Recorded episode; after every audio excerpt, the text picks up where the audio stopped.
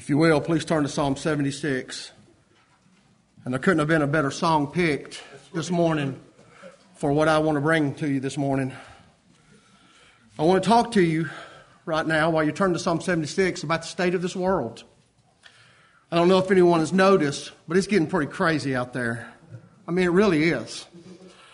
Islamic terrorism is a serious and real threat. Civil rights, or, or I'm sorry, race relations are worse than they've ever been, probably since the civil rights movement. Courts are making moral decisions that seem insane and scary to the righteous.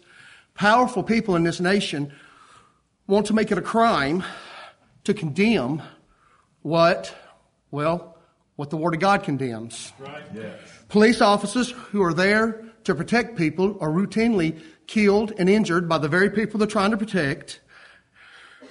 Unborn babies are murdered while murderers are kept alive. Yes. Military takeovers are rising up. Russia, again, is making Western Europe nervous. China is growing its military and threatening U.S. aircraft and other interests. A man who is an all out socialist, and that's being kind, uh, garnered significant support during the presidential primary, especially among America's youth. Yep. And I have not even scratched the surface of what's really going on. All of this, while we have a presidential election on the horizon where both candidates seem to provide more fear than they do hope, to provoke more fear than they do hope. In the midst of all of this insanity, I have a message from Jehovah God, who doeth according to his will in the army of heaven and among the inhabitants of the earth. Be of good cheer. Rejoice. Fear not. Build houses plant gardens, and be still and know that I am God. Amen. All of that and more is in Psalm 76. So let's read Psalm 76. In Judah is God known. Amen. His name is great in Israel. In Salem also is his tabernacle and his dwelling place in Zion. There break he the arrows of the bow, the shield and the sword, and the battle. Selah. Thou art more glorious and excellent than the, than the mountains of prey. Amen. The stout hearted are spoiled. They have slept their sleep. And none of the men of might have found their hands. At thy rebuke, O God of Jacob, both the chariot and the horse are cast into a dead sleep. Amen. Thou, even thou, art to be feared. And who may stand in thy sight when once thou art angry? Thou didst cause judgment to be heard from heaven, and the earth feared and was still. When God arose to judgment to save all the meek of the earth. Amen. Selah. Surely the wrath of man shall praise thee. The remainder of wrath thou shalt restrain. Vow and pay unto the Lord your God. Let all that be round about him bring, bring presents unto him that ought to be feared. He shall cut off the spirit of princes. He is terrible to the kings of the earth. Amen. Psalm 76. Let's get started in verse 1. Not everybody knew Jehovah God because he did not reveal himself to any nation but Israel. Yes. In the New Testament, we are the Israel of God. We are his people. He has revealed himself to us while he has not done so to most. So is his name great among us today. Yes. Do we make his name known and speak often of his wondrous works and his past deliverance? Psalms 107, 21 and 22 tells us, Oh, that men would praise the Lord for his goodness and for his wonderful works to the children of men. And let them sacrifice the sacrifice of thanksgiving and declare his works with rejoicing. Yes. I want us to think about something right now.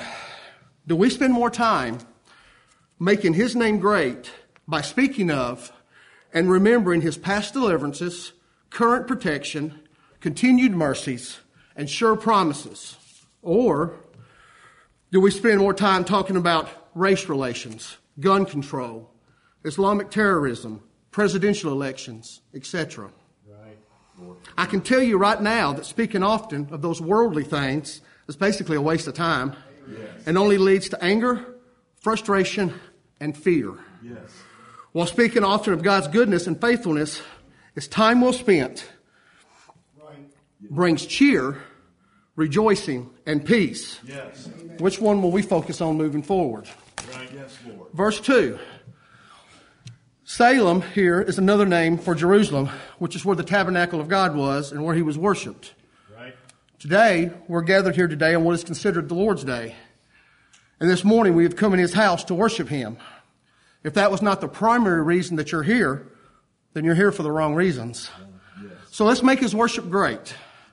According to Malachi chapter 1, any worship that is less than our best, our very best, is considered contemptible, polluted, and evil in the sight of God. Let's give our best. He is most certainly deserving and will accept nothing less. Verses 3 through 6 describe God's power in defending his people by destroying their enemies. Yes. And verse 3 is describing the victories that the Lord won for his people. Not only did the Lord defeat their enemies, he destroyed their ability to fight. Yes. He broke their arrows of the bow and shield and the sword. These are the primary weapons of war during that time. Yes. And the Lord completely annihilated them. He took away their ability to fight. Yes. In some cases, he destroys their desire to fight. As Proverbs 16, 7 tells us, when a man's ways please the Lord, he make even his enemies to be at peace with him. We see this example throughout Scripture, David, Solomon, and others. This verse ends with a Selah.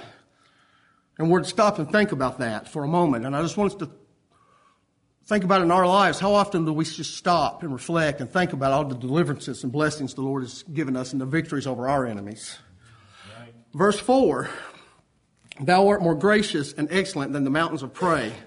Thou here is referring to Israel, God's people. Mountains of prey referring to the larger and seemingly more powerful nations surrounding Israel. But despite its appearance, Israel was far more glorious and excellent than those other nations because their God was Jehovah. As Bible believing Christians, it seems that during these times we are surrounded by many and powerful enemies. But that is an illusion. For encamped around about us is the angel of the Lord. Amen. Elisha's servant feared when he was surrounded by a great army and all seemed hopeless. But the Lord opened his eyes and he saw the real picture. The mountains were full of horses and chariots of fire. The enemies of Elisha were the ones surrounded and hopeless, Amen. not Elisha. We, with the eyes of faith, have to believe that the skies around us are filled with those same horses and chariots and are more, more than able to handle any enemy this world can throw at us. So be of good cheer, rejoice, Right. and fear not. Verses 5 and 6 are again speaking of the Lord destroying our enemies. Both verses talk about the sleep, talk about sleep here. Um, they have slept their sleep. And verse 6 confirms for us that that sleep is the sleep of death. It's dying. Yes. They are killed. Amen. Those that rose up against God's people are dead. They have, no, they have not lived to fight another day. The Lord has completely destroyed them. Right. They seemed fierce. He talks about mighty men and stout hearted. They seemed fierce. They appeared indestructible. They were highly trained, well supplied, greatly armed, and they boasted of great victories. But when they came up against the people of God, they could not even find their hands, right. Which during that time was the primary agent of war. Without your hands, all the other instru- instruments of war were useless. Yes. Amen. They went from fierce to frenetic, fana- frantic, I'm sorry, from fierce to frantic, from indestructible to highly vulnerable, and from great boasting to fear and trembling. Yes. Think about Assyria and Sennacherib. Right. They were a great and powerful army. They had won great victories, and they boasted of great things. But they woke up, Sennacherib woke up one morning with 180,000 180,000 mighty men dead. They did not put up a fight. They had lost their hands. Their weapons of war had been destroyed because they challenged the God of heaven and his people. Amen. Amen. We have a myriad of examples of God's deliverance, both personal and biblical. Both should be remembered, repeated to God and others, and should strengthen our faith. David, when facing Goliath, remembered past deliverances. 1 Samuel 17:37, David said, "Moreover, the Lord that delivered me out of the paw of the lion and out of the paw of the bear, he will deliver me out of the hand of this Philistine." And we all know how that turned out. What do you think David was doing in Ziklag when he was encouraging himself in the Lord? Asaph, in Psalm, in Psalm 77, Asaph, who wrote this Psalm 76, by the way, according to my transcript here, in Psalm 77, he was greatly troubled in his spirit. He was greatly troubled and his spirit was overwhelmed. But then he said, This is mine infirmity. Yes. But I will remember the years of the right hand of the Most High. Yes. I will remember the works of the Lord. Surely I will remember thy wonders. And then he went on to rehearse some of the great things that the Lord had done. When troubled, when afraid, remind yourselves of the deliverances the Lord has given us. Repeat them to the Lord and tell them to others. It brings good cheer, Yes. joy, Yes. and peace. Verses 7 through 9 speak about the fear of the Lord. The fear of the Lord is a lost doctrine to much of the world and the church today. They say that that was the God of the Old Testament. Well, Paul says that that's the God of the New Testament. Yes. In Hebrews 12, we are told, serve God acceptably with reverence and godly fear, for our God is a consuming fire. right. In Philippians 2, 2, we are told to work out our own salvation with fear and trembling. Yes. In 2 Corinthians 5, Paul warns me, Paul persuades men based on the terror of the Lord. Yes. Right. However, this fear for his children is not a fear that makes us run from him. It is a fear that should make us run to him. Yes. The fear his children should have is the kind that makes us run to our Father and say, I have sinned against thee and in thy sight, and am no worthy, no more worthy to be called your son. In which case, he will say nonsense, and he will embrace us as his children. Right.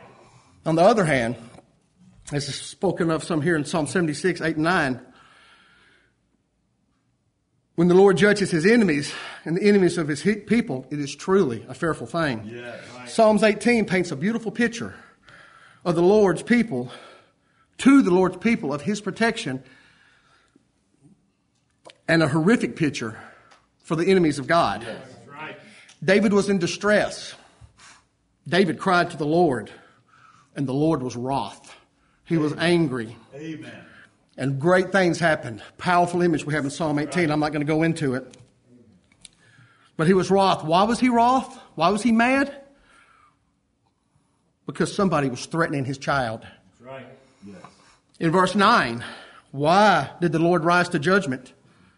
To save the meek, his children. Right. Do you want God to rise to save you? To save us? Then be meek, Yes. meaning you're humble. Yes. You're not looking for public flattery or praise. You're not looking for positions of influence or power. You're third. Amen. Think Moses. Amen. Right. Verse 10, familiar verse to all of us. Surely the wrath of man shall praise thee. The remainder of wrath shalt thou restrain. This verse, misunderstood and basically ignored today, helps us to understand evil in the world. Right. We could talk about this verse forever, but I'm going to try to keep it simple. The wrath of man only goes as far as God allows it. Right. Period. Yes. There is nothing happening or will happen in Washington, Moscow, Dallas, Paris, or anywhere else in this world, past, present, or future, that does not praise the God of heaven, right. that he does not get glory out of. And when he quits getting glory out of it and it quits praising him, he stops it. That's right. Most people, and I'm talking about Christians, because they have not been properly taught, have a hard time with that. But it is surely true. Amen. We may never know how or why. We may be appalled and angered by some of the events. But we should trust the Lord God that, that it is true Yes. and not exercise ourselves in things that are too high for us. Amen. But I'm going to tell you something. There's nothing that has happened, and there's nothing that Hitler, Stalin, Mao, or anybody else in the history of this world has ever done that is half of what we deserve, that this world and this nation deserves. We have turned our back on God and the God of heaven and, his dis- and have disdained his commandments. I'm not going to take the time to cover all the examples I could, but man has perverted almost every thus saith the Lord Yes. commandment, thus saith the Lord commandment, you can think of marriage, sexual relations, creation, authority, child rearing, finances, love, crime, punishment, life itself. Think abortion, etc., etc., etc. I could go on. Nothing has happened. No wrath of man has ever been close to what we deserve. And no wrath of man will ever happen that God does not get praise from and, and restrain when he's ready to. Verse 11, for time's sake, because I'm already gone too long, just know, be careful if you make a vow. And if you do make it, keep it. It'd have been better if you hadn't have made it than to vow it and not keep it. And the second half of that verse 11 is talking about that we ought to bring presents to him that's feared. And what's the presents that the Lord wants? Best I can tell, it's, I can sum it up real quick in two things. He wants to, us to present our bodies a living sacrifice, and He wants the sacrifice of praise continually. That is the fruit of our lips giving thanks. Both of these things will bring us good cheer, rejoicing, and peace. Yes. Verse 12 He shall cut off the spirit of princes. He is terrible to the kings of the earth. Amen. You know, we have an election coming up. And everyone seems so worried. Oh, this is the end. If Miss Clinton wins, it's over for America. And those same people that are saying that, and I'm not too sure it'd be any better if Mr. Trump wins. We are doomed. Well, maybe America is doomed. It deserves to be. I don't. I don't know. But I will tell you. I will tell you this. I am very thankful to have been born in the United States of America Yes. during the time period I was. And I continually pray for her peace, that me and my family may have peace within her peace. Yes. But this is not my home. Right. This is not our home. And no matter who gets elected and what horrible, as we perceive them, decisions they make, it is our Father who is in control. Yes. It is our Father who sets up and destroys nations. Amen. It is our Father who raises up kings and puts down kings. It is our Father who controls the king's hearts and turneth it whithersoever he will. It is our Father, as verse 12 says, who cuts off the spirit of princes. Yes. And he is terrible to the kings of the earth. Amen. It is our Father who is in charge. And my hope is not in Washington, D.C. If it is, we're in trouble. And let's remember that God can judge a nation severely while at the same time not only preserving his people, but prospering them. Think Daniel and his three friends, Esther, Jeremiah, Joshua and Caleb, Noah, etc. Yes. In closing, do we live in crazy times? Absolutely. If I was a carnal man, if I was a mortal man, if I didn't know the Lord Jesus Christ, I'd be a nervous wreck right now. But I, but we have a spirit that beareth witness with God's spirit and causes us to cry, Abba, Father. Yes. So let's remember where He has delivered us personally. Let's remember what He has done for His people throughout time. Let's not fret over fears of something that will probably not happen. And if it does, we cannot do anything about it anyway. Let's remember that it is our Father that does whatsoever He will. Right. Let's remember that it's our Father that causes all things to work together for good to those that love Him. Amen.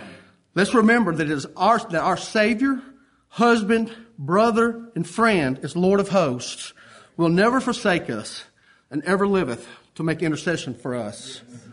Psalms 42, Psalms 46, verses 10 and 11. Be still and know that I am God. Amen. I will be exalted among the heathen. I will be exalted in the earth. Lord of hosts is with the Lord of hosts is with us. The God of Jacob is our refuge. Amen. Amen. Amen. Excellent. Amen.